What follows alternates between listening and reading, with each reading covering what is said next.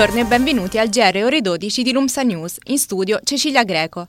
È ancora in corso il blitz della Guardia di Finanza negli uffici comunali di Sanremo. Dalle prime ore del mattino le fiamme gialle stanno indagando sulle ipotesi di reato formulate dalla Procura di Imperia, falso in atto pubblico, peculato e truffa aggravata ai danni dello Stato.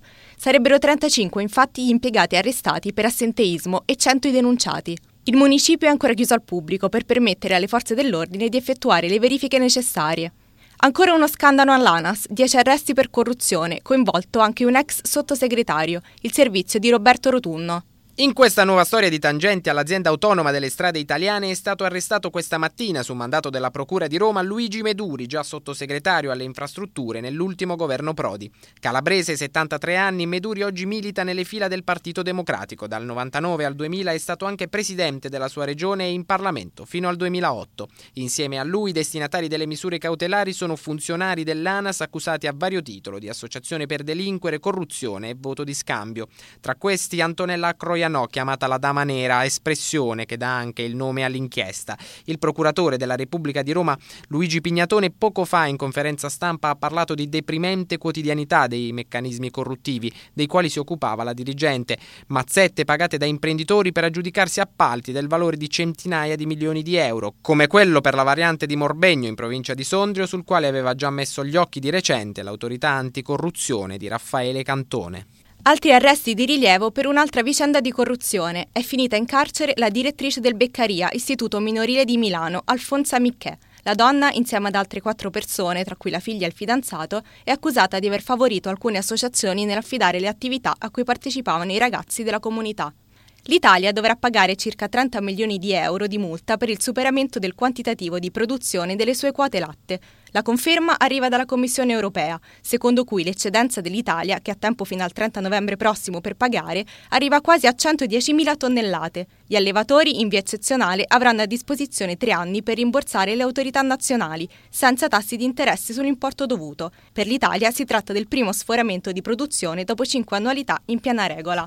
Intanto a Roma stamattina la metro si è fermata di nuovo, caos a Termini e protesta dei pendolari. Ci racconta tutto Maria Lucia Panucci. Stavolta a fermarsi è stata la linea B, che questa mattina si è bloccata dalle 7 alle 9 per un guasto all'impianto aereo all'altezza della stazione Cavour. Il servizio è stato sospeso nel tratto che collega San Paolo ai Monti Tiburtini e alcuni treni sono stati addirittura evacuati per permettere ai tecnici ATAC di provvedere alla riparazione. L'ennesimo stop della metro ha mandato su tutte le furie pendolari e turisti. In centinaia hanno invaso la strada in via dei Monti Tiburtini. Caos anche a Termine Ostiense, dove autobus e pullman sostitutivi sono stati presi d'assalto. L'emergenza è rientrata intorno alle 9.30, quando la metro B è stata riattivata. C'è bisogno di un commissario straordinario per i mezzi pubblici a Roma, ha scritto con un tweet l'assessore uscente ai trasporti Stefano Esposito.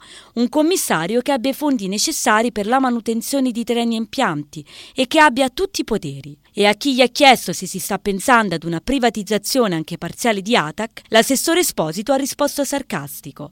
Chi se la compra? Al momento è del tutto impraticabile. L'azienda va risanata. Passiamo alla cronaca. Sono otto gli indagati per la morte di Salvatore Giordano, il ragazzo di 14 anni deceduto a Napoli lo scorso 5 luglio per il crollo di alcune pietre dal cornicione della Galleria Umberto, in pieno centro città. Cinque funzionari comunali e tre amministratori di condominio dovranno rispondere alle accuse di crollo ed omicidio colposo.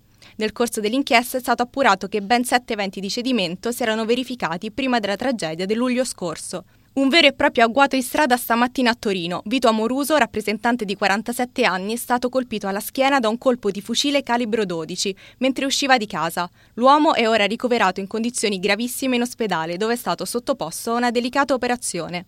E ora gli esteri. Rimane alta la tensione a Gerusalemme, dove questa mattina un israeliano è stato ferito da due palestinesi armati di coltello. I due attentatori sono stati colpiti e fermati dai militari. Uno sarebbe deceduto. Solo la scorsa notte cinque soldati israeliani sono stati investiti da un'auto guidata da un palestinese. Due di loro versano in gravi condizioni, mentre l'autista è stato colpito dal fuoco di reazione. Passiamo all'economia. Apertura cauta delle borse europee stamattina in attesa della riunione del board della Banca Centrale Europea in programma oggi a Malta. Rimane invariata Piazza Affari, Londra e Parigi cedono lo 0,1%, mentre Francoforte sale dello 0,1%. Gli analisti attendono le comunicazioni del Presidente della Banca Centrale Europea, Mario Draghi, sulle strategie per affrontare il contesto di stagnazione e rallentamento nella crescita delle economie orientali. Fra le ipotesi, il possibile ampliamento del piano di acquisti di titoli da parte della stessa BCE. Per il Made in Italy, invece, buone notizie, il servizio di Alessandro Testa. Debutto rampante per il titolo Ferrari alla borsa di New York. Le azioni della casa automobilistica hanno guadagnato il 17% in poche ore, chiudendo a 61 dollari dopo aver aperto a 52. Alla cerimonia della campanella che apre le contrattazioni era presente l'intero Stato Maggiore di Maranello, dal presidente della controllante Fiat Chrysler John Elkan, che sotto la giacca sfoggiava un maglioncino rosso fuoco, all'amministratore delegato Sergio Marchionne. Insieme a loro Pietro Ferrari, figlio del fondatore Enzo, che detiene tuttora il 10% delle azioni. Assenti invece lo storico ex presidente Luca Cordero di Montezemolo e i piloti di Formula 1 Vettel e Raikkonen, impegnati in Texas nelle prove del Gran Premio degli Stati Uniti. Con questa operazione Fiat Chrysler incasserà circa 900 milioni di dollari, che andranno a ridurre il suo indebitamento. Nonostante questo, la controllante italo-americana ha perso ieri oltre il 5% alla borsa di Milano, agli inizi del 2016 la Ferrari sarà quotata anche a Piazza Affari, come annunciato ieri John Elkan, completando il cammino di separazione da Fiat Chrysler. Siamo tornati agli sfigati dell'auto, ha scherzato un soddisfatto Marchionne. E ora la pagina sportiva, Cesare Bifulco.